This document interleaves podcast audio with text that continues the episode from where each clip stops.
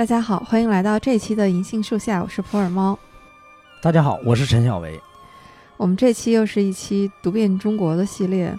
那这次呢，我们又走到了浙江，确切的说是海盐，余华老师的家乡，也是他文学的起点。那小维老师，你还记得你第一次读余华是什么时候吗？上初中的时候，这么早？呃，阴差阳错，因为那个时候有一次呢，我爸回家，他很高兴，他说：“你过来，我给你买了一一堆杂志。”因为他下班的回家的路上呢，路过南市场，南市场那边有一个邮局，我不知道他去去邮局干什么了，但是那个邮局里边呢，在处理过期杂志，他就买了一大堆收获回来。啊，收获太丰富了。对，所以我们家收获特别多。第一次看收获就把我给震惊了，我说还有这样的小说，无论是他书写的那个题材，还是他的写法。都跟我以前看到的所有的书不一样。那这第一部是什么作品？第一部就是《难逃结束》，是收获一九八八年第六期上登的。其实现在看呢，我最近又重新读了一遍啊，当时的那个印象还在，但是我这人记性不好，就讲的什么故事啊，其实我早都忘了。但是我这回重新看呢，确实是当时的所谓先锋文学的那种写法，比如说它里边。会像加西亚马尔克斯那样写，比如说，他说，直到很久以后，沙子依然能够清晰地回忆起那天上午东山敲开他房门时的情景，这就完全是那个百年孤独的那个套路。他的那种描写吧，其实在余华后来的作品里是看不到的。比如说，他会这样叙述：他说，孩子的手电光在这条腿上嘹亮的奔泻。啊，就是这种很文艺的写法，的到后来余华是都放弃这些东西了。但是那个时候对我一个初中生来说，哎呀，觉得太震惊了。这种词语的组合，大大开阔了我的眼界。当时跟余华一起看的印象比较深的就是苏童，苏童的一九三四年的《逃亡》，还有《飞越枫杨树》。余华当然还有一九八六年。这些都是当时印象很深的东西，所以从那个时候就培养起了我对这两个作家特别的爱好。所以在中国当代作家里边，他们出的每一部作品我都会去读的，就是余华、苏童，可能加上一个王朔，就这三个人就是收获给我培养起来的。哎，这个我还是今天第一次知道。因为之前我们聊过苏童，聊过王朔这两位作家对我们的影响，我觉得是共同的。但是余华老师，我认识他要晚得多。最开始知道余华，其实是因为电影，我是先看了电影《活着》，然后才知道原来还有原著小说，才去找来看。我估计距离您初中的时候读余华，可能至少要十年以后了，起码是五六年。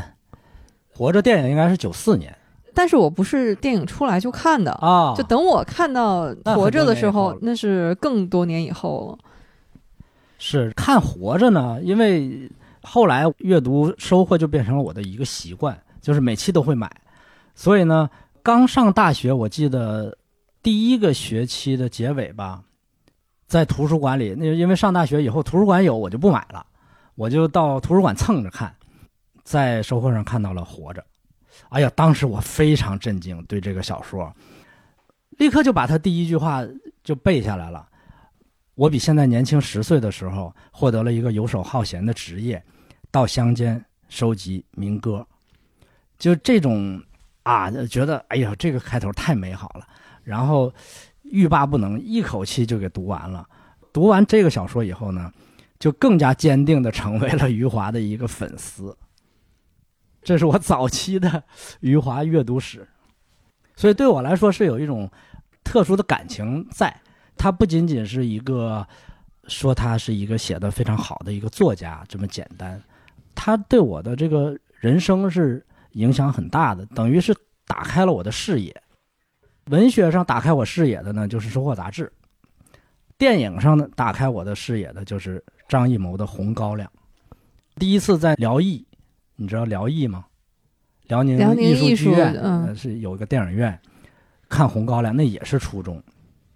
我看完以后的感觉就是，可能这就是叫艺术，我就好像自己明白了这个艺术是什么意思。以前都是听别人说，但是自己其实不懂。结果这个您的艺术启蒙，这位导演，然后和后来您嗯、呃特别偏爱的作家，结果他们两个结合到一啊，起了。双剑合璧了，然后拍出了一个很伟大的电影，而且现在回想起来，就是九十年代真是一个电影的辉煌期，那个时候的好电影太多了。我可能是第一次知道，原来余华老师在小姚老师心目当中是这样的一个地位，因为余华老师对我来说也是一位好作家，但是可能就是因为我遇到他的时间已经比较晚了，所以从感情上来说，他就没有像苏童老师一样，对我来说，他既是陪伴，又是一种启迪。我在看完电影以后，就肯定是第一时间就把《活着》这本小说找来读了。当时因为还沉浸在电影里面，第一次读小说《活着》的时候，你就觉得好像没有电影里面那么震撼，对，或者那个劲儿那么大，也是因为那个时候还比较年轻嘛。反倒是后来再读，可能才读出里面它真正那种余韵深长的东西。那次读完《活着》之后呢，我又找了余华老师其他几本书，比如《许三观》也是那个时候读的。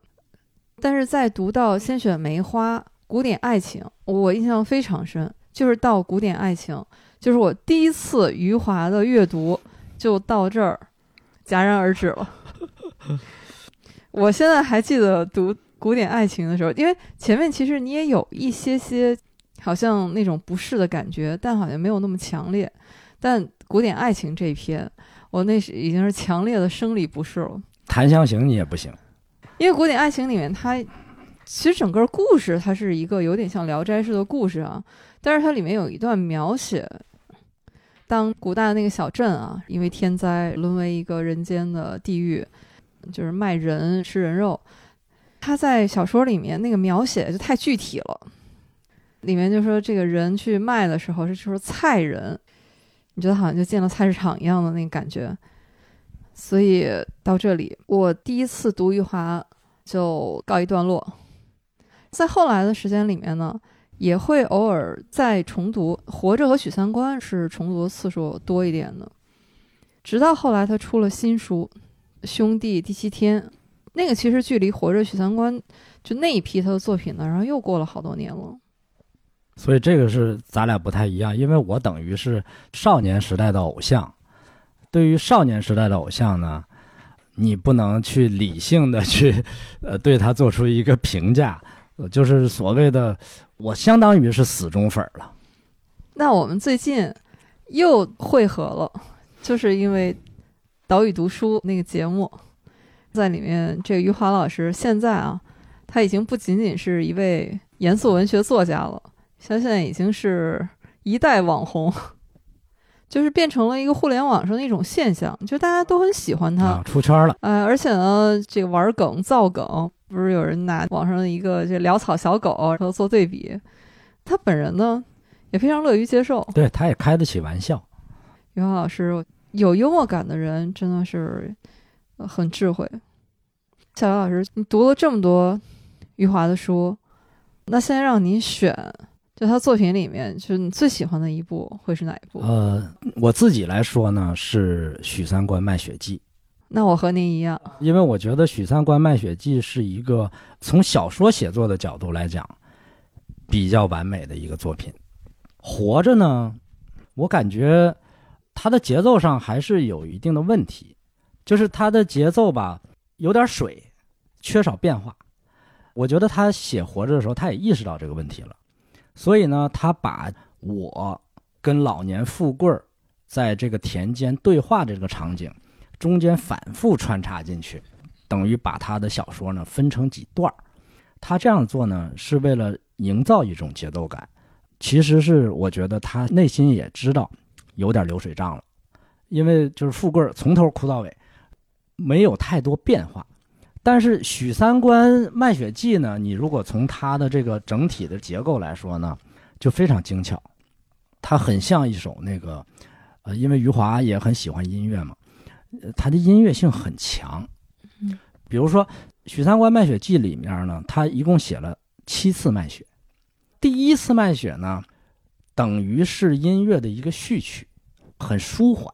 就是他第一次卖血也不是为了什么穷穷的过不下去了，嗯，他是觉得好奇，为了赚点钱给那个许玉兰吃小笼包子送聘礼，他是为了这个。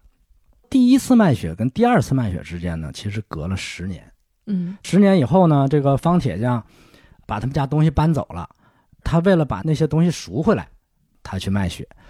第二次、第三次、第四次呢，隔的时间都比较长。从第五次开始呢，这个节奏就明显加快了。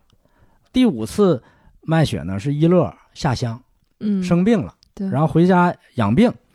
当时他们没意识到一乐的病那么严重，还让他在家歇几天，还回去。所以呢，许三观送他回乡下的时候呢，卖血换了钱给他带上，怕他到那边没钱花。第五次跟第六次之间只隔了一个月。第六次呢，就是他为了二乐呢早点回城，就卖血换了钱请二乐那个生产队队长吃饭。嗯第七次卖血呢，离这个第六次也很近，而且呢，第七次卖血呢，他是一路卖到上海，啊、路上卖了大概有五次血，这就达到了一个高潮。你可以看到他这个节奏的松紧的变化，一开始是很松的，隔了很多年，然后调侃的也没有那么苦。第七次冲突到了极点，连续卖血，一个月之内卖五次，人抽血已经要抽死了。嗯最后他来个尾声，许三观老年了以后，这回反过来了，他不是卖血吃那个炒猪肝，他是为了吃炒猪肝去卖血。嗯，最后是一个有点温情的那么一个结尾，就像乐曲最后舒缓的收，你就看他这个节奏啊，非常的精妙。我觉得他是看出了《活着》这本书里边的一些问题，然后在许三观里边呢，他很聪明的做了改进。所以呢，《许三观》是我认为比较完美的一个小说。那么之前呢，在细雨中呼喊，很多人其实也很喜欢，但是在细雨中呼喊呢，等于是一个他从这种先锋文学到他后来的这种有点荒诞的这种啊、史诗性的文学之间的一个过渡。嗯，在细雨中呼喊当中也有很多段落很打动人，但是呢，这个小说写的呢略微有一点散。那到了后期呢，就是从兄弟啊第七天开始呢，感觉呢，呃，有点下降。虽然兄弟呢，我认为还是一个非常重要的小说，也挺好的。因为你想，如果你要选一部小说能够代表中国就是改革开放前后这四五十年的这种历史面貌的话，我觉得除了兄弟，好像没有第二个作品能够如此贴切的、如此全景式的展现出这个社会面貌。我觉得他描述的很准，但是呢，兄弟当然也有一些问题啊。我觉得就是到了兄弟和后来第七天，他有些大量的从这种社会新闻中取材，这个呢，我觉得其实是一个创作力下降的一个表现。我胡说啊，我这粗浅的看法啊，我就觉得一个作家，如果你不再大量的从自身的经验来抒发的话，说明你的能量已经衰竭了。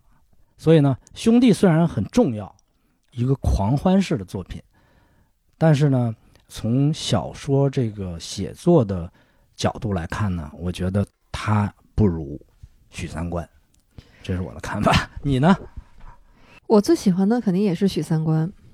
兄弟呢，我觉得可能我们不一定展开来说了，因为兄弟给我的感觉是，它很好读。你看的虽然很厚，但是其实你一读就会读进去，而且读起来会很快。但是呢，兄弟的给我的感觉，如果说一本书哈，我们说就像吃菜一样的话，我觉得兄弟就像麻辣火锅。就它是那种重麻重辣，你吃的时候特别刺激，但是它没有多少余味。这个我比较同意。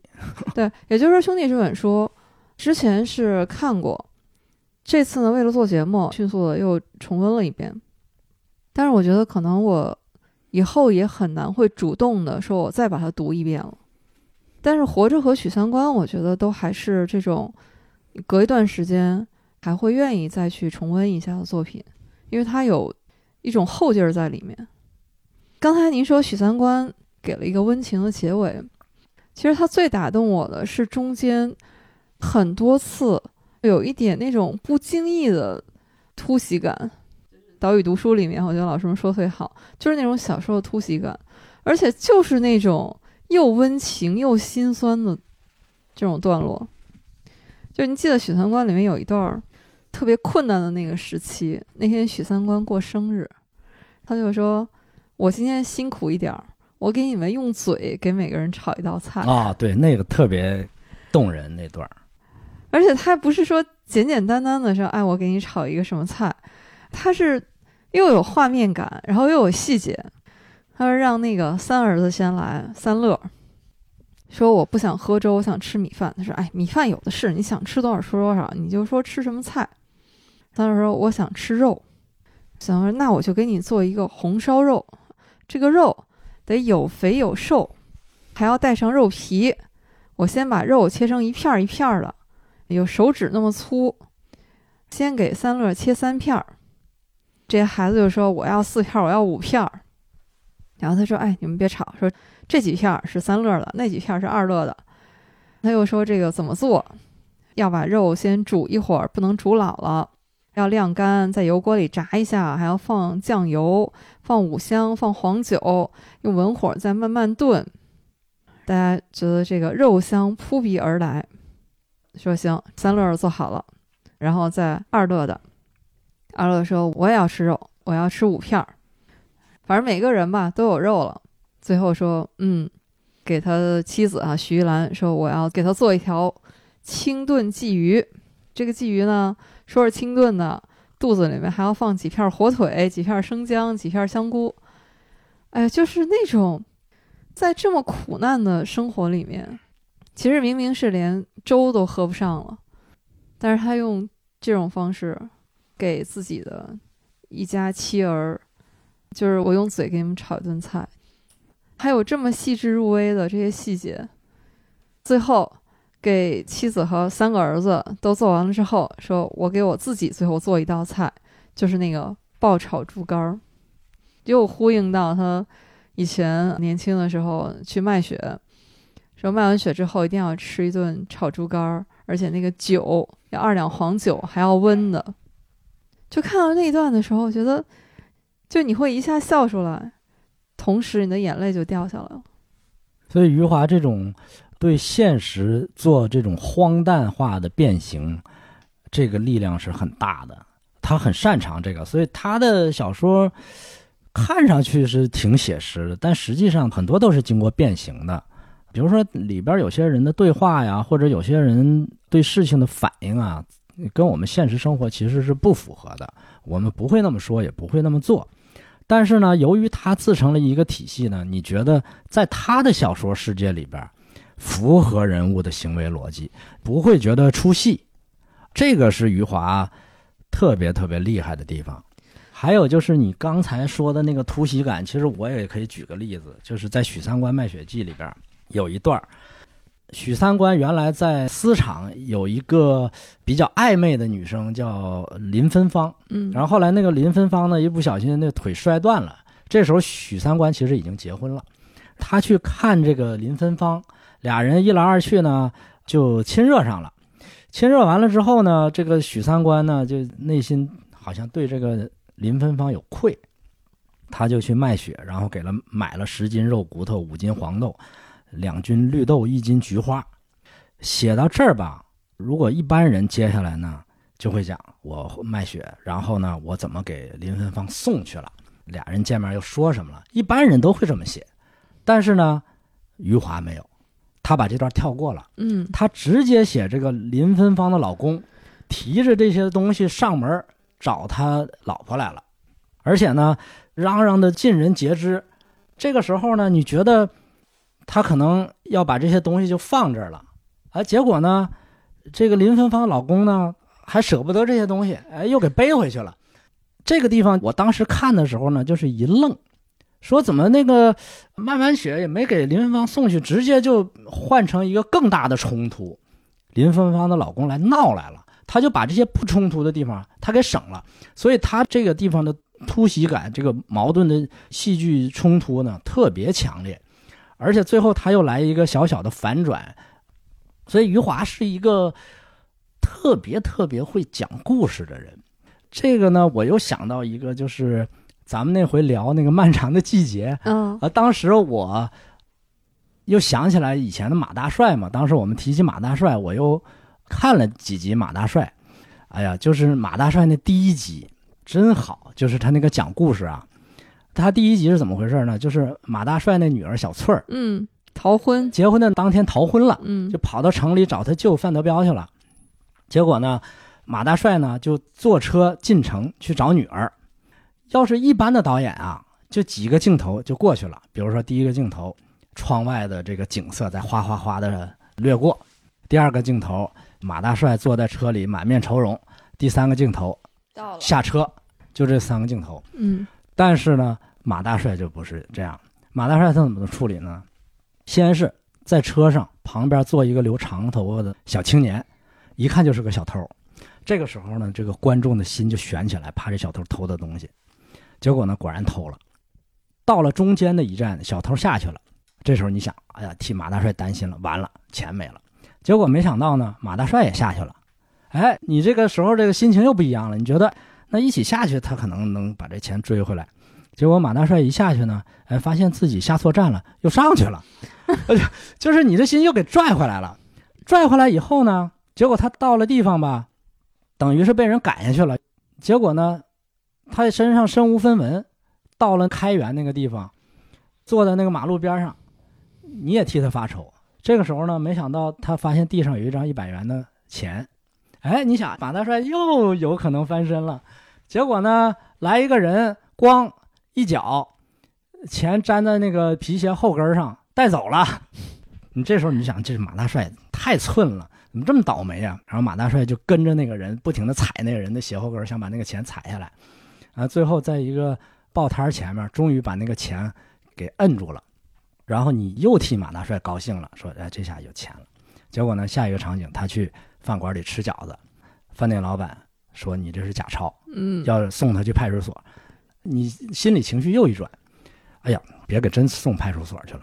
结果呢，这个饭店老板呢压着他跑到后厨，结果其实是让他去洗把碗给洗了。对，他就这么简单的十分八分钟的戏，他让观众的情绪就像钟摆一样，从左摆到右，从右又摆到左，你就一直就在这儿摆吧。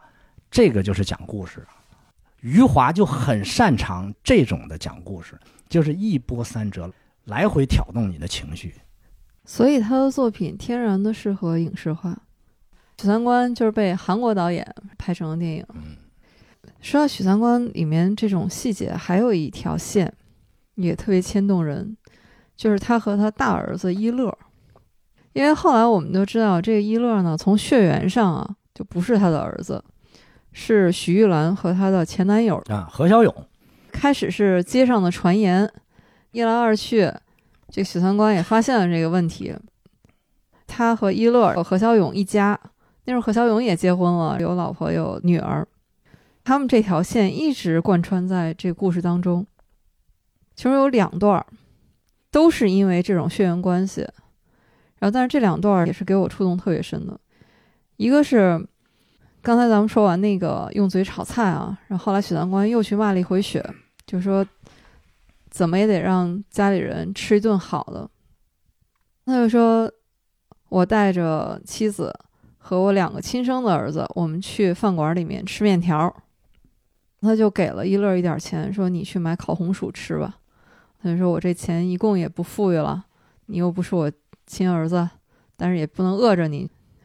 结果这个一乐呢，开始也觉得有道理啊，自己去买红薯，结果被这个卖红薯的可能也坑了，给了一个特别小的，孩子也吃不饱，越想越委屈，就离家出走。开始许三观还说不着急，他肯定会回来的。当妈的急了，先去找，也没找回来。一乐呢，离家出走以后，他去何小勇家里面去找他亲爹去了，说我是你儿子，以后我要回来，我跟你过，那你能不能带我去吃面条？就何小勇心说你疯了吧？他亲爹家也不收留他，只好又回来，而且他在回来路上想明白了，他说。就算我不是你亲生的，你对我也比那个亲爹好。许三观呢？因为他们在路上遇见的嘛。许三观就说：“那你上来，我背着你往回走。”然后一边背他，嘴上还不饶人啊，一边就骂他，意思是你这个亲爹一分钱都没出，没养过你，他反倒是你亲爹，我反倒是你后爹。说你等着，要是下辈子的话，我就把你折腾死去活来。就嘴上，然后还在那骂骂咧咧。其实余华前面一直没有写，就只是说在路上走，但是他这个时候突然一转，他说一乐看到了圣地饭店明亮的灯光，然后小心翼翼地问许三观：“爹，你是不是要带我去吃面条？”就是他那个画面感，就是前面你可能还在路上走呢，结果一抬头，孩子看见前面是饭店，就问他，然后他这时候写着：“许三观不再骂一乐了。”他突然温和地说道：“是的。”看到这儿的时候，觉得哎，心里又暖，然后又心酸，就是那种五味杂陈的感觉。但是这个是我整篇里面我觉得就特别温情的一幕。很多次一想到许三观，我就会想到这个画面。他总是让许三观一开始不太乐意，最后关头，许三观。内心中的这种善良，又战胜了他的那种呃怨恨。还有一个地方就是何小勇不是被撞了吗？嗯，他老婆让一乐到房顶上叫魂。嗯，一开始许三观不愿意嘛，但是也是最后关头又让一乐去了。余华呢，催泪啊，他有很多套路，这个悲是他的一个重要的手段，在他的小说里看到各种各样的悲。刚才许三观背一乐。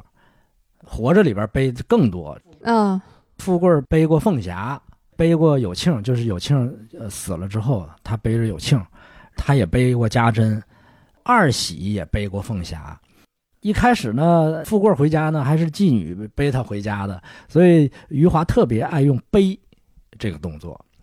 反正他有一些套路，包括那个抽血献血，这也是他常用的。嗯，在那个活着里边也有献血，因为有庆就是。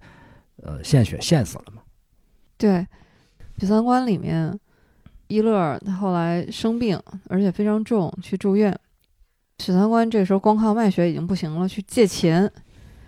这个时候，你发现前面有很多跟他有过恩怨纠葛的人，这时候都登场了。比如说，第一个是方铁匠，小的时候一乐把人家儿子的头打破了，他为此还去赔了人家钱。说这个二十多年我没求过你，今天我来求你。方铁匠二话没说，给他十块钱，说现在只有这么多了。一上午就走了很多户人家，最后他就到了何小勇家。那个时候何小勇已经去世了，许三观就和何小勇的老婆说：“一热病得很重，能不能借给我一点钱？”何小勇的女人开始没理他，他就继续说：“我会尽快还钱，我们也可以立字据。”后来又说，我以前是得罪过你，然后其实就有点赔礼道歉的意思。何小勇的妻子就和他两个女儿就说，不管怎么说，一乐是你们的哥哥，不能见死不救，就是你们有多少钱就拿出来给他。母女三个人给许三观一点点凑的，一张五元，一张两元，其他还都是硬币，最后一共是给他十七元。许三观说：“我一上午走了十三户人家，你们借给我的钱最多，给母女三人鞠了一个躬，然后走了。这段就是有一点像您刚才说那种音乐的感觉，就好像你一直有这么一条旋律在他们这个人生的这条长河里面，好像到这个地方画上了一个非常温情的句点。所以，就是如果拿温度来。”比作家的话，我觉得余华的早期作品跟后期的作品有一个很显著的升温。他早期的作品呢，比如说是零度的话，他后面的作品就逐渐变成了十度、十五度，甚至二十度。我觉得苏童是温度比较低的，苏童有的时候看他那个少年雪那些，有时候甚至是零下的那个感觉。王小波呢就比较高一点儿，王小波我觉得也是十来度，温度比较再高呢就是沈从文、汪曾祺了，那温度就更高了。王朔的温度也比较高。嗯，最近余华又被热议，也是因为电影。他的早期的作品就是那个《河边的错误》，拍成电影，现在还在上。嗯，小老师，您去看了吗？我看了，我觉得还凑合。我是刚看过，啊，我也觉得作为电影的话，完成度还是很高的。但是看完我就一个感觉，就是这部电影和余华的小说基本上就是两部作品。他只是用了一些小说里面的元素。人名包括一些主线的情节，但是里面的内核已经和小说他们两个之间已经没有什么必然的联系了。其实余华那个小说呢，也确实很难拍电影，无论是它的容量还是它的这种故事性呢，似乎都撑不起来。河边的错误是比较典型的余华早期作品的气质。那个时候，他是作为一个先锋作家，各种探索。对，而且那个时候文坛的主流也是这种先锋派、先锋文学。好像那个时候，你要是还是按这种现实主义的写法啊，就比较老套啊，就是老作家了，德高望重的老作家了。但是没想到，后来这批先锋派的作家，其实到后来也都返璞归真。嗯，反正曾经的出格的，最后。都变成是很通俗的了。我看有一个文章就写那个陈忠实七几年的时候，第一次看到刘心武写的那个班主任，呃，大为震惊，啊，说现在小说已经可以这样写了。但是你看刘心武后来也变成了一个很大众的这种。刘心武老师他后来得毛奖的作品就是《钟鼓楼》，基本上是这种。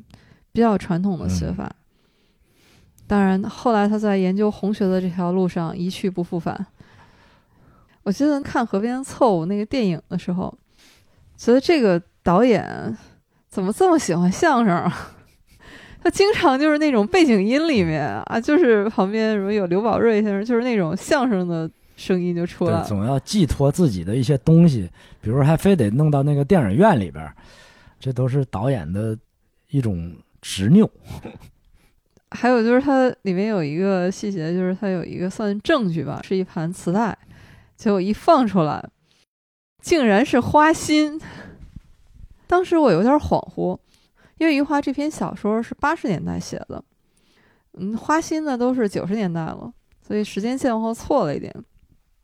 而且这个花心在里面就是循环播放，一共出现四次啊，你还数着呢。这个出现次数太多了，光是作为证据嘛，因为他老得放出来听，这个还不算。刑警队长就那个马哲和太太吃饭的时候，太太说：“哎，你好久都没唱歌给我听了。”他又唱了一遍。然后我说：“魏导，你是有多爱周华健？”反正这个电影它改编还是有很多地方看的，我是有点觉得。不知道为什么要这样，或者说不是很合情理。比如说，为什么非要弄个电影院？这个公安局为什么要到电影院里去办公？这个我就不明白这一点。还有就是马哲最后为什么会发疯了？他这个行为逻辑吧，堆叠的不够，铺排的不够，所以就觉得不是特别的那种顺理成章的那种感觉。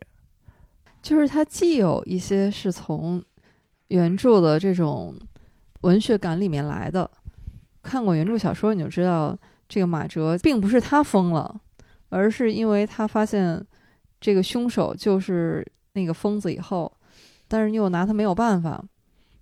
后来马哲是把那个疯子给杀掉了，就这点上是在电影里面体现的，就是变成了一种是他的想象。但是在小说里面，这个事情发生以后，大家为了保护他，就想让他装疯。电影里面是有一段那种梦境的描写，就那段，我觉得导演还挺懂余华的，因为余华的作品里面就有很多似梦非梦的描写。其实，在细雨中呼喊，我也挺喜欢的。嗯，特别是我少年时代看到里边有一个情节，就是因为在细雨中呼喊里边，我是一个少年嘛，呃，我对自己呢，就是有很多疑问，包括一些青春期的一些问题吧，他就变成了很自闭，觉得好像自己跟别人不一样，一种疏离的感觉。但是后来他那个好朋友呢？叫苏雨，他就告诉了苏雨这些青春期的秘密。苏雨说：“其实我也和你一样。”他一下就这种心结就解开了。我觉得他那个地方对这种青春期的人的这种描绘特别到位。呃，那个地方是这么多年我一直都记得。苏雨告诉他：“我们每个人都是这样的，其实不用为这些事儿担心。”然后他说：“白昼重新变得那么美好。”而且我发现余华这几个作品，其实他当中有一定的联系，我不知道你有没有注意到。你比如说《细雨中呼喊》里边，我的父亲孙广才，还有兄弟里边李光头的父亲，都是掉进粪坑溺死的，就是可以把在《细雨中呼喊》里边的我，当做兄弟里边的李光头或者是宋刚。你看《活着》跟《许三观卖血记》吧，也有。相通的地方，比如说，我算了一下啊，许三观应该是一九二七年左右出生，因为我根据那个《许三观卖血记》里写的，改开以后他是五十岁嘛，所以他大概是一九二七年生的。呃，这个富贵呢，他俩同龄，基本上富贵也是一九二七年前后，而且呢，其实许三观跟富贵的这个性格也差不多，都是年轻时候不太着调。干些乱七八糟的事情，但是组建家庭了以后呢，为了自己的亲人，为了孩子，奉献出自己的一切，这种转变。所以许三观跟富贵是两个很接近的人物，只不过他们俩的这个身世差别还挺大的。对，富贵是先把自己的家给败了，富贵是刚出场的时候，还是一个让你觉得有那么一丝丝讨厌的。一个纨绔子弟的形象，我是觉得像《活着》这本书，第一次看的时候就是这么看过去了。但后来我重读的时候，前面有一段，就这个我看老年福贵儿和那个牛对话，那个牛因为也是一头老牛了，因为我们读到后来知道，就是那头牛其实是福贵救回来的，他觉得那牛马上就要被人牵去宰了，但是牛老了又不想干活儿。那他就做牛的思想工作，而现在他吆喝：“二喜有庆，不要偷懒儿；家珍凤霞耕的好，苦根儿也行。”结果这个我就说：“你不就这一头牛吗？怎么这么多名字？”他说：“不不，这头牛叫福贵儿，就跟他一个名字叫福贵儿。但刚才这几个名字呢，说我是怕这头牛啊知道只有他自己在耕田。”我就多叫几个名字去骗他，就以为还有别的牛跟他一起耕田。就这段第一次看的时候，你觉得是一个喜剧的画面，但是等你看完了这本书，你再回来看的时候，那个时候你就知道了，这个二喜有庆、家珍、凤霞、苦根儿，他们都是一个一个人，都是福贵儿的亲人。你也知道了他们后来的命运。再回来读到这句的时候。那一下特别想哭。反正余华的书吧，即使是我这种有泪不轻弹的，读着的过程中也经常是要掉眼泪。他是这个催泪是太厉害，催泪大法。但是你又觉得余华的作品，他的气质，他写的明明都是一些很悲伤的故事，但他的写法又充满了一种。轻松调侃的气息，不管是像《活着》和《许三观》，就他们的故事这么沉重，但是单纯从文字来说的话，它又是轻快的。更不用说到兄弟，兄弟那个时候，他基本上整个的写法都是那种特别夸张的漫画式的，用东北话说“破马张飞”的 写的，甚至是像兄弟。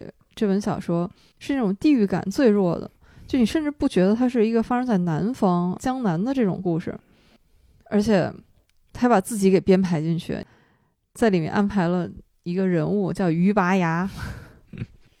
余华他的这种底色，到底是幽默呢，还是残酷呢？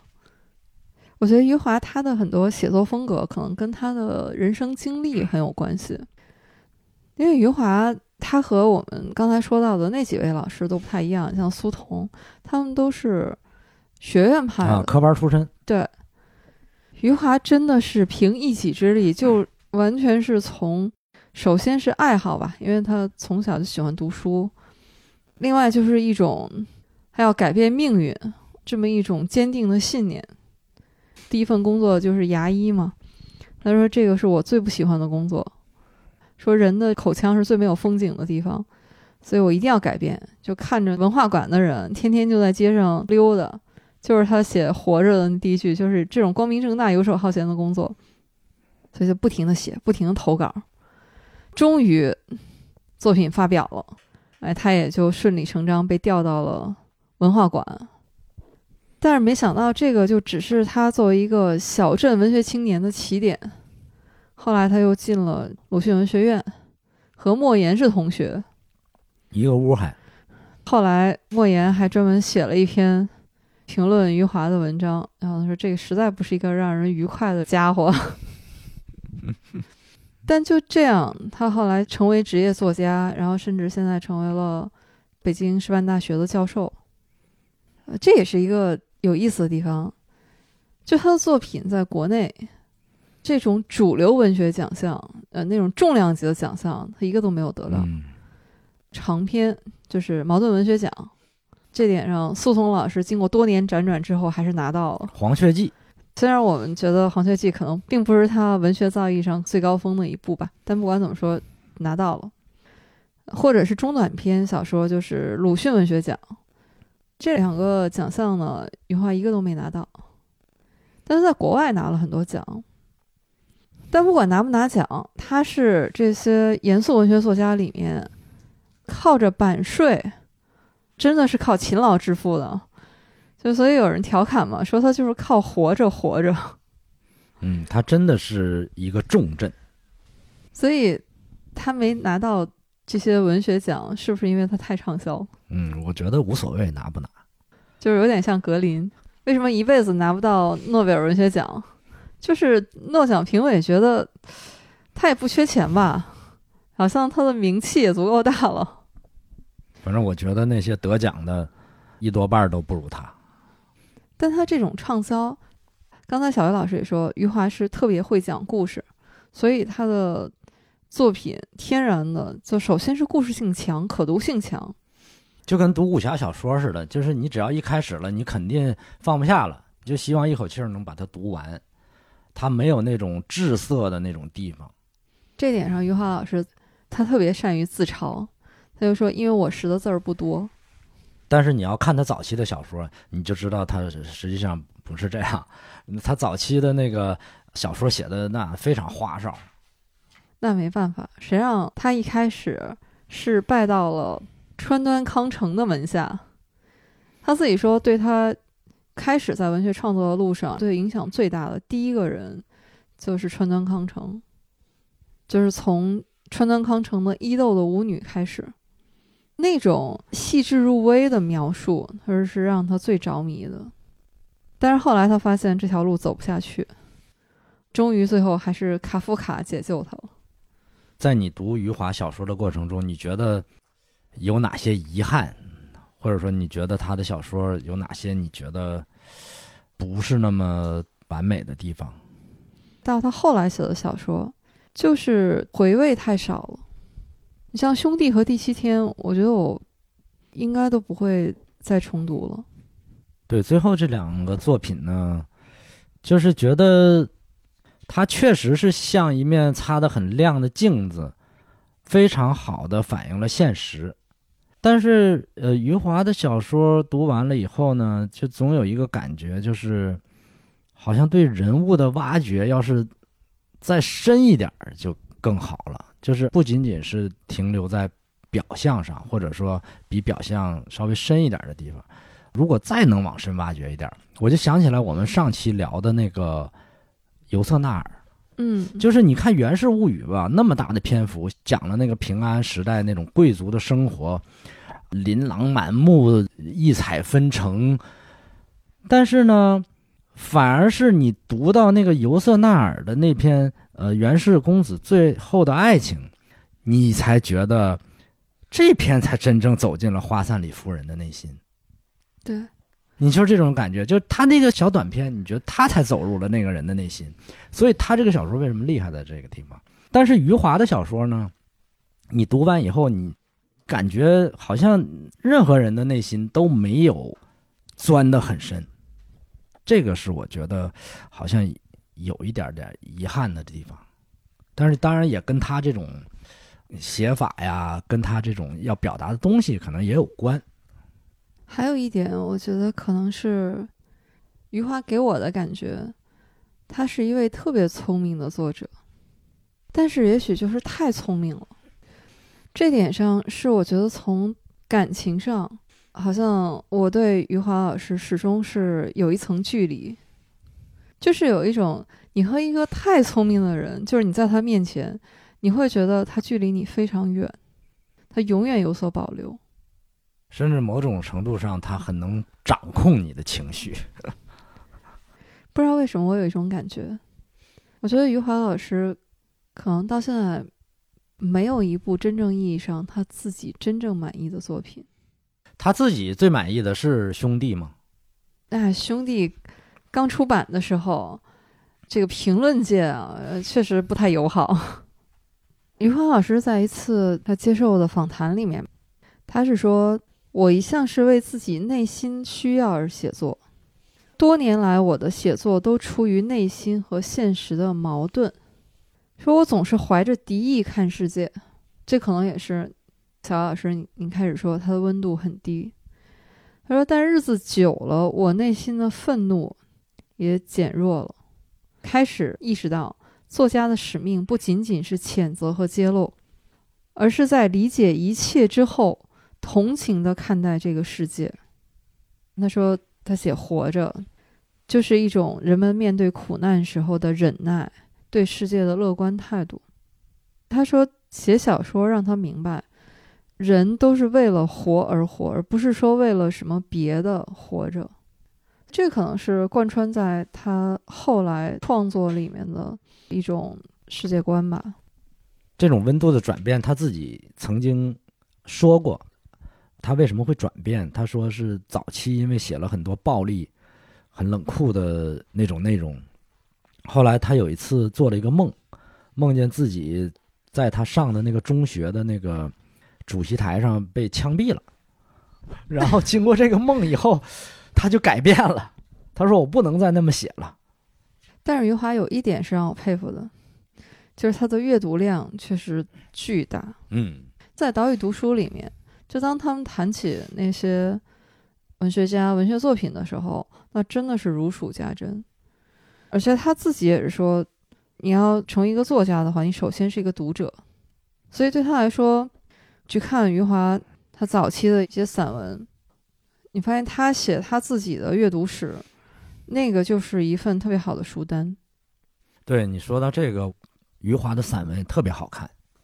我特别喜欢看他写自己阅读，写关于他自己写作，尤其是他和音乐，就这些文章我都特别喜欢。对他真的是有很多心得，所以在岛屿读书，为什么大家那么爱听他聊呢？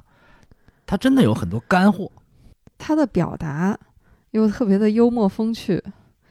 看过一篇他在苏州大学的一个演讲。他说：“我觉得作家唯一的优势就是他的时间都归自己支配，这个都还挺正经的。”紧接着就说：“因为大家都知道，作家是一些说话不算数的人。说你今天答应你去开会，明天你不去，也没有人会怪他，因为他是作家嘛。”他说：“但你要是个教授就不行，你不来就太过分了。大家都能理解，说这个作家嘛，想来就来，不来就不来。”他这种自嘲、自我调侃，这个我是佩服的。这可能是一枚硬币的两面，既是他的非常大的优点，但好像又是他的一个短板。就是你发现他整个的小说里面，他的那种幽默感，它就像乐曲一样，它整个贯穿在作品里面的一种底色，或者它是一种就像您说的一种韵律。但好像你把说哪一句单独拎出来去品，你又不觉得从文字层面有这种特别耐品的词句。对他早期有，但是后期他就很少这种东西。比如说早期那个他很有名的一个句子是在《活着》里边，有庆死了，富贵把他背回来埋了，家珍就经过一段时间也知道有庆死了，然后他们两口子站在那个村口看着那个。有庆每次在那上奔跑的那条路，他就说：“月光照在路上，像是洒满了盐。”这句很金句，很有名。他早期先锋作家时期呢，他有这种“语不惊人死不休”的这种抱负，但是后来呢，他就是返璞归真了。你说早期你读他的作品，他的朗诵犹如一条山路似的高高低低，就是他有很多这种东西。后来到《许三观卖血记》就完全就没有了。哦，哦，那可能是我没有表达清楚。嗯我说这是他的一种风格，嗯就有点像什么呢？拿喜剧表演来说，嗯同样都是喜剧演出，有一类呢，它是那种表演型的，它就是重在它舞台上的呈现；但有一类就是文本型的，就是它即便是不说出来，你就单把它的文本拿来读，你都觉得很好笑。我觉得是两种风格，这是为什么我说我读余华作品会有这种感觉。对照的就是刘震云，他们都是作品里面很有幽默感的，但是刘震云老师的作品就更偏文本型，就感觉你就好像是在读剧本，他那种文字里面的节奏感，就能从字面里面就能感受到。但是余华的感觉是，他都是画面感，所以我觉得这是他的风格。刘震云后来的小说，其实我读的时候吧，有点感觉像上新东方大课似的，反正隔几分钟就给你抖个包袱，就那种感觉。他得毛奖的一句顶一万句还是好的嗯。我的小薇老师是给了余华一个非常高的评价，他的这种刻画时代的记录感，就可能读起来的时候，它不是那种现实主义的写法，但是你又觉得好像它高度的凝练了那一个时期整个社会的那种状态，所以这个也是余华他自己非常强调洞察。他就说，很多人都说文学嘛，就是你的想象力特别重要，但是其实洞察也是同样的重要。就是这个想象好像是在飞，但是洞察是在把握它的方向。其实我读《兄弟》的时候，我就已经觉得，就是刚才你说破马张飞一样，我觉得是那种 飞起来的。但是实际上，因为他有这种对现实的洞察，所以他是有根儿的。就是你不觉得它荒谬？荒诞而不荒谬。对还有一点是余华和您之间有一些精神上的共通，就是余华对鲁迅先生也是推崇备至。嗯，他老讲鲁迅的《孔乙己》那一篇。他也是到后来才发现了鲁迅。他说小的时候，因为鲁迅都是语文课必备嘛，他说我非常不喜欢。有一段时间他是作为职业作家，书呢并不挣钱，他要去写剧本儿，然后有人说你读一读鲁迅，不光是孔乙己，他说他读那个《狂人日记》，《狂人日记》不是那个朋友来找他，这个朋友进门的时候还把衣服脱下来。搭到椅背上，他说这种细节描写，他是佩服的。这个为啥佩服呢？我觉得都是他后来受到的一个启发。嗯，就沈从文先生说的那一句：“你要贴着人物写。”他说我开始的时候，我觉得这个没有什么特别呀，很平常呀。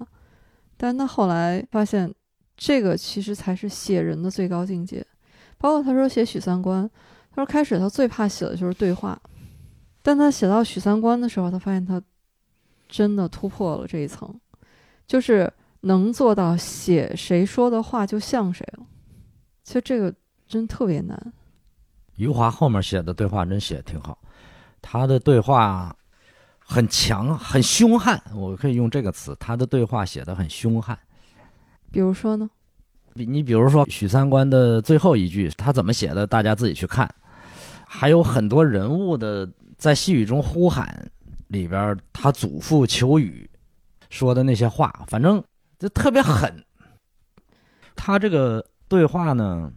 我觉得他是受到了一个没有人给他写信的上校的这个影响，就是在那个小说里边，加西亚马尔克斯在最后结尾，那个上校的老婆问他：“那你说我们老等不来这钱怎么办呀？那这四十五天我们吃什么呀？”上校说：“吃屎。”然后就结尾了，就是在一个特别狠、特别短的这种对话中，突然就收住了，这种给人的一种。其实也是一种突袭感，我觉得余华的对话中很多都有这个。兄弟里面，李光头跟宋刚说：“就是天翻地覆，凯尔康了，我们还是兄弟。”觉得这这是怎么结合到一起的？毛氏语言。后来宋刚给他写了一封信，相当于绝笔信嘛，就说：“有一天我们就是生离死别了，我们还是兄弟。”刚才您提到的马尔克斯，肯定也是对他影响特别大的一位作者了。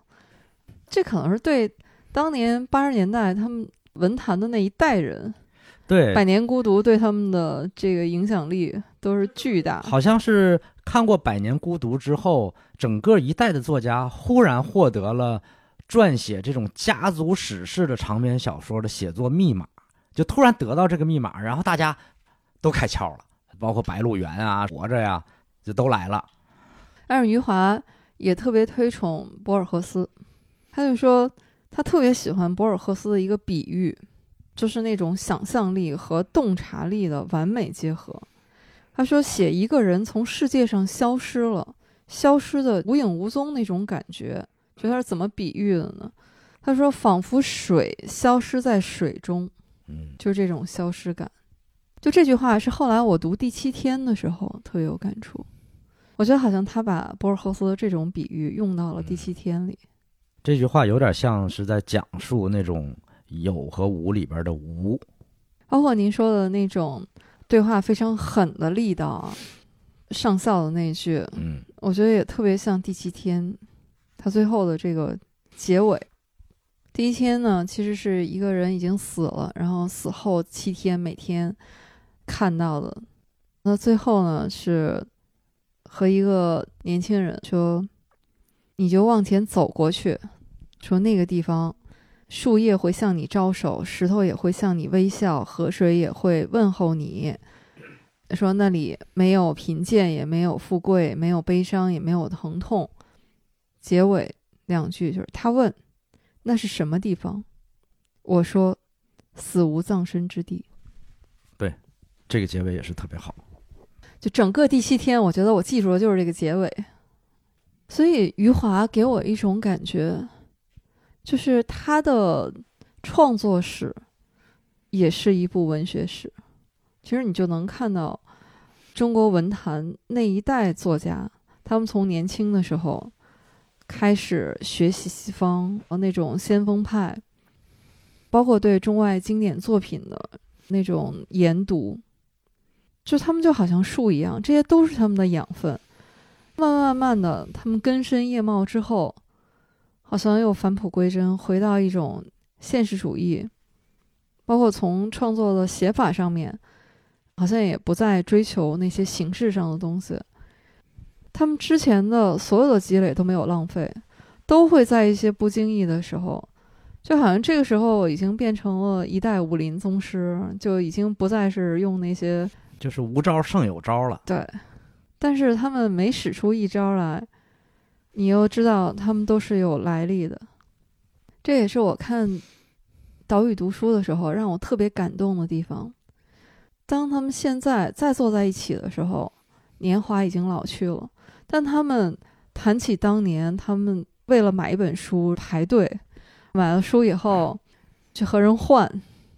在一种其实是现在来看是很艰苦的环境里面去追求，包括他们现在再谈起文学的时候，依然还是那种热爱，是没有丝毫的衰退。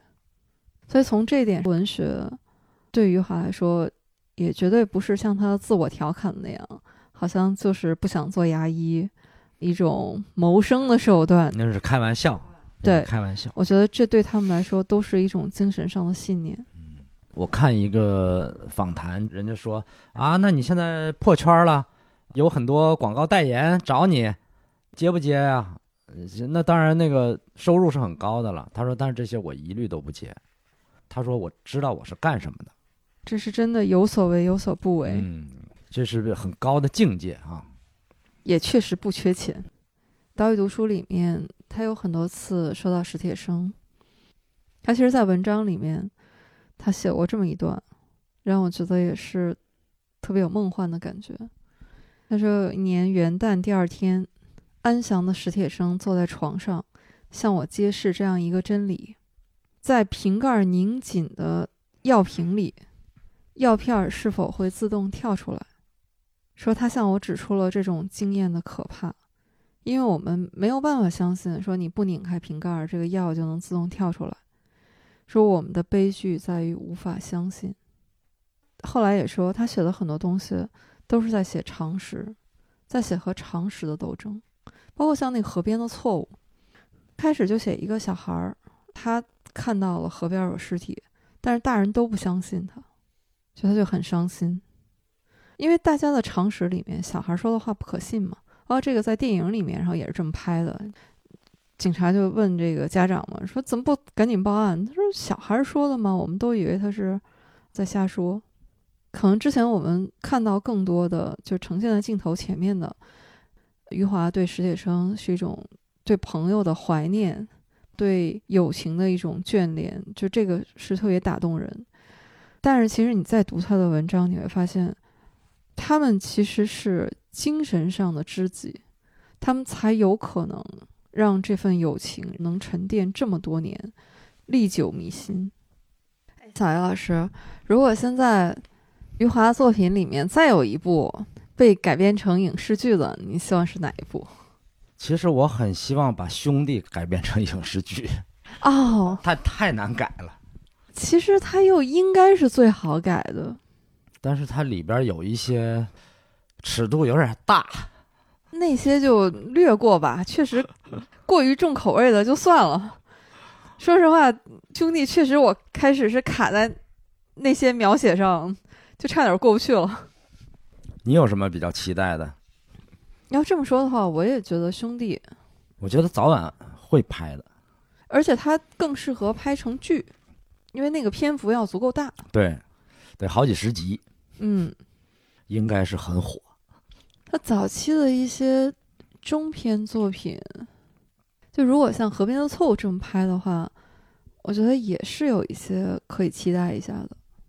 比如，就包括像《十八岁出门远行》，那篇幅有点太短了吧？只能拍个小短剧，或者是在某一部电影里面作为一段。因为他早期的作品其实不是像他后期那种写故事的方法，对，不是那种写故事的小说。其实《活着》如果按原著小说的内容，电影其实是做了大量的改编的，觉得改的还挺好的。余华自己就说嘛，如果想成功的话，就要不尊重原著。我特别欣赏余华说的这句话，他说：“你是导演，要是有本事的话，你肯定得有自己的想法呀。你完全忠实于原著，有什么是你的呢？你像《活着》，真是改的挺好的。首先那个道具，皮影那个道具，那用的太好了，从头到尾。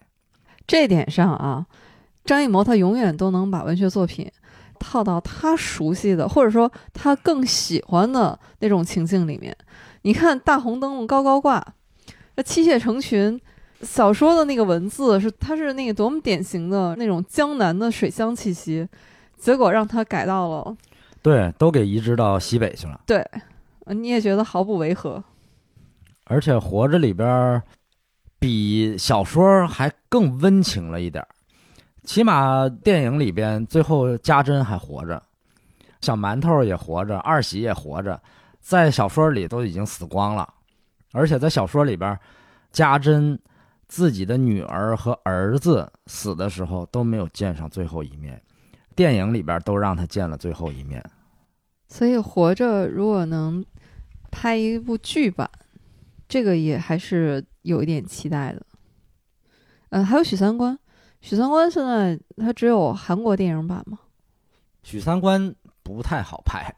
嗯，其实许三观这个小说他真挺难写的。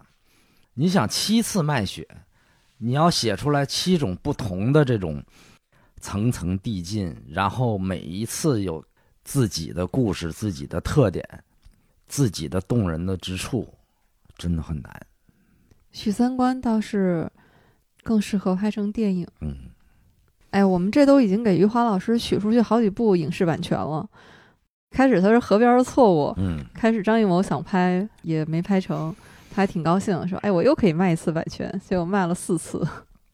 啊，我记得他是把《许三观卖血记》电影版权是卖给他儿子了，可能。那还用卖啊？那不就送了吗？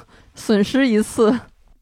不过我觉得《河边的错误》，它里面音乐用的不错，特别是那个贝多芬的《月光》。嗯，月光，那《漫长季节》里不也是这么用的？但是这个月光在《河边的错误》里面还挺主旋律的，就是它一直贯穿在这个电影里面。但是贝多芬的曲子，余华最喜欢的是《田园》。我特别喜欢余华有一段。他写自己是怎么理解小说的？他说：“小说传达给我们的不只是栩栩如生或者激动人心之类的价值，它应该是象征的存在。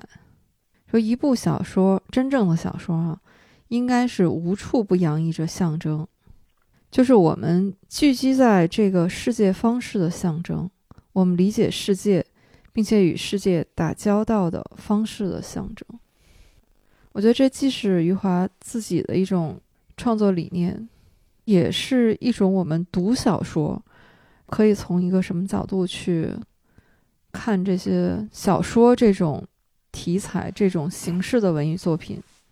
另外，最近有一个轰动的事儿，余华上巴黎评论了。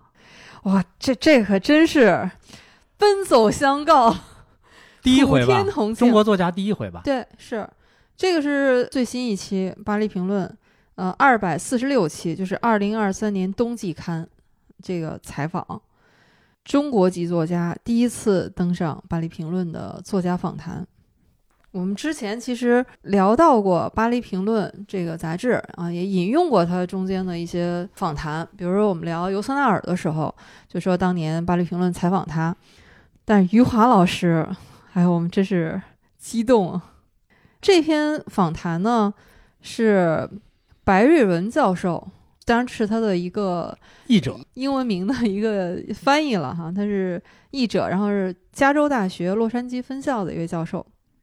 白瑞文教授说，他在余华身上看到了快速幽默、尖刻讽刺和从容自若的闪现。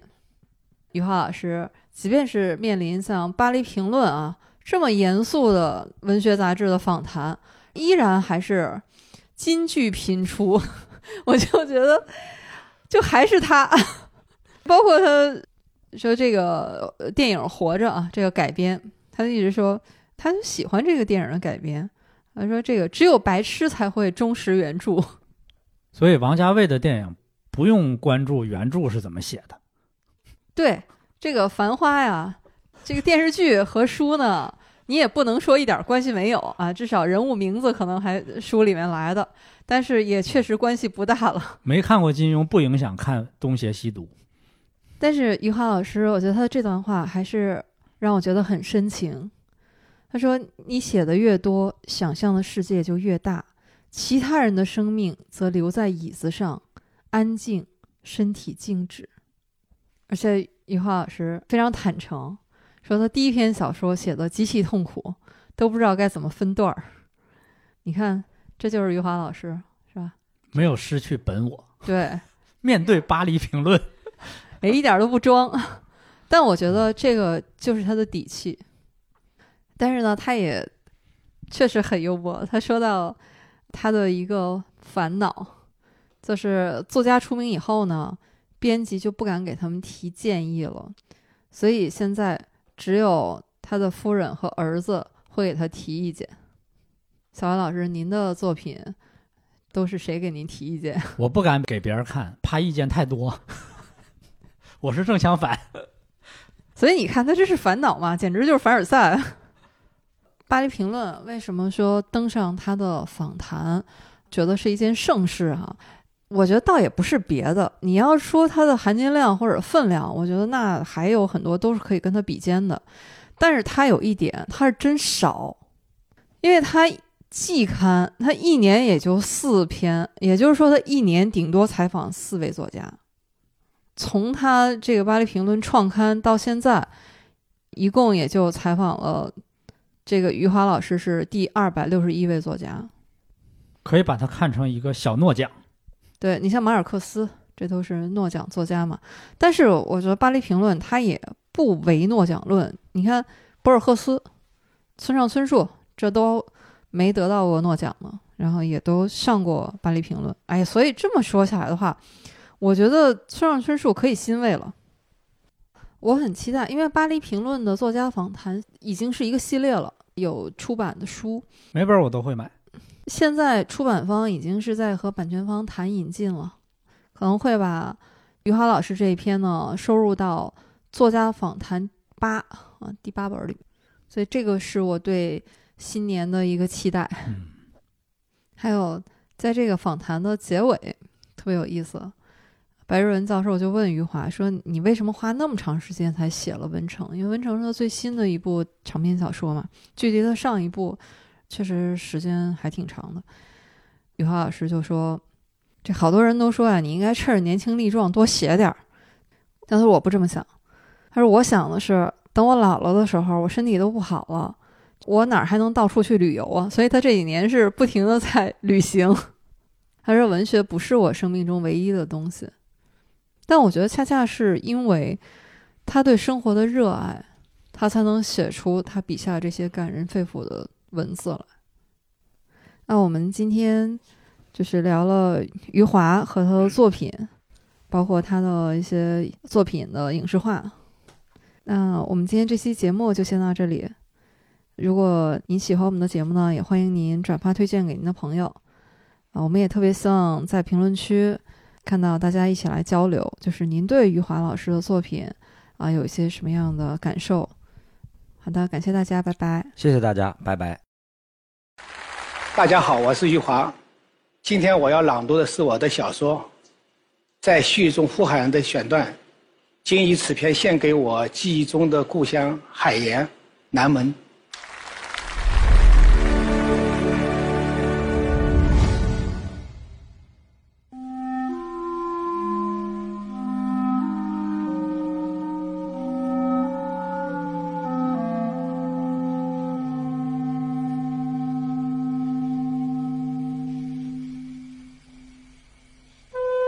落日如我所愿的沉默以后，我才看到了祖父孙有元。他就站在我的身后，和我贴得那么近。这个年迈的老人用一种恳求的眼神望着我，我就问他：“到南门怎么走？”他摇摇头，嗡嗡地告诉我：“我忘记了。”他忘记了。孙有元的回答让我觉得有趣。我对他说。不知道就是不知道，为什么要说忘记呢？他谦卑地向我笑了笑。那时候天色开始黑下来了，我赶紧选择一条路匆匆走去。走了一阵，我发现后面那个老头正跟着我，我也不管他，继续走一会儿。